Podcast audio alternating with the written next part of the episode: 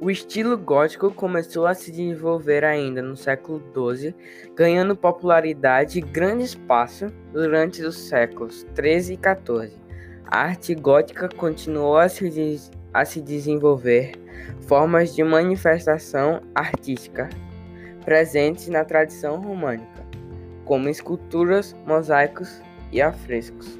Além de motivos religiosos, era frequente o retrato de cavaleiros e reis, grupos que tinham popularidade na época. As estátuas se tornaram mais comuns e as esculturas cresciam em detalhes. Buscava-se retratar as pessoas com mais naturalidade e realismo.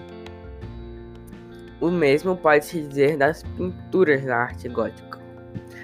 O estilo gótico é mais conhecido por conta da arquitetura, especialmente devido às famosas catedrais góticas.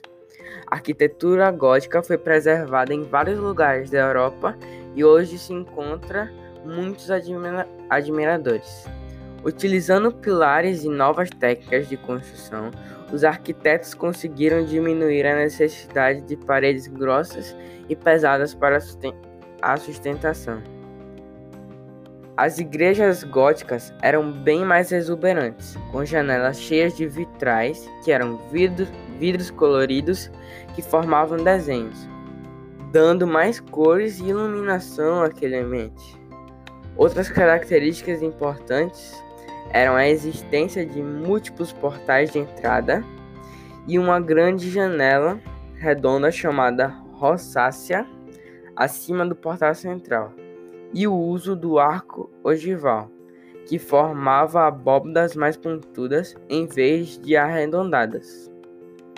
E uma das principais estruturas da arte gótica era a Catedral de Reims, na França.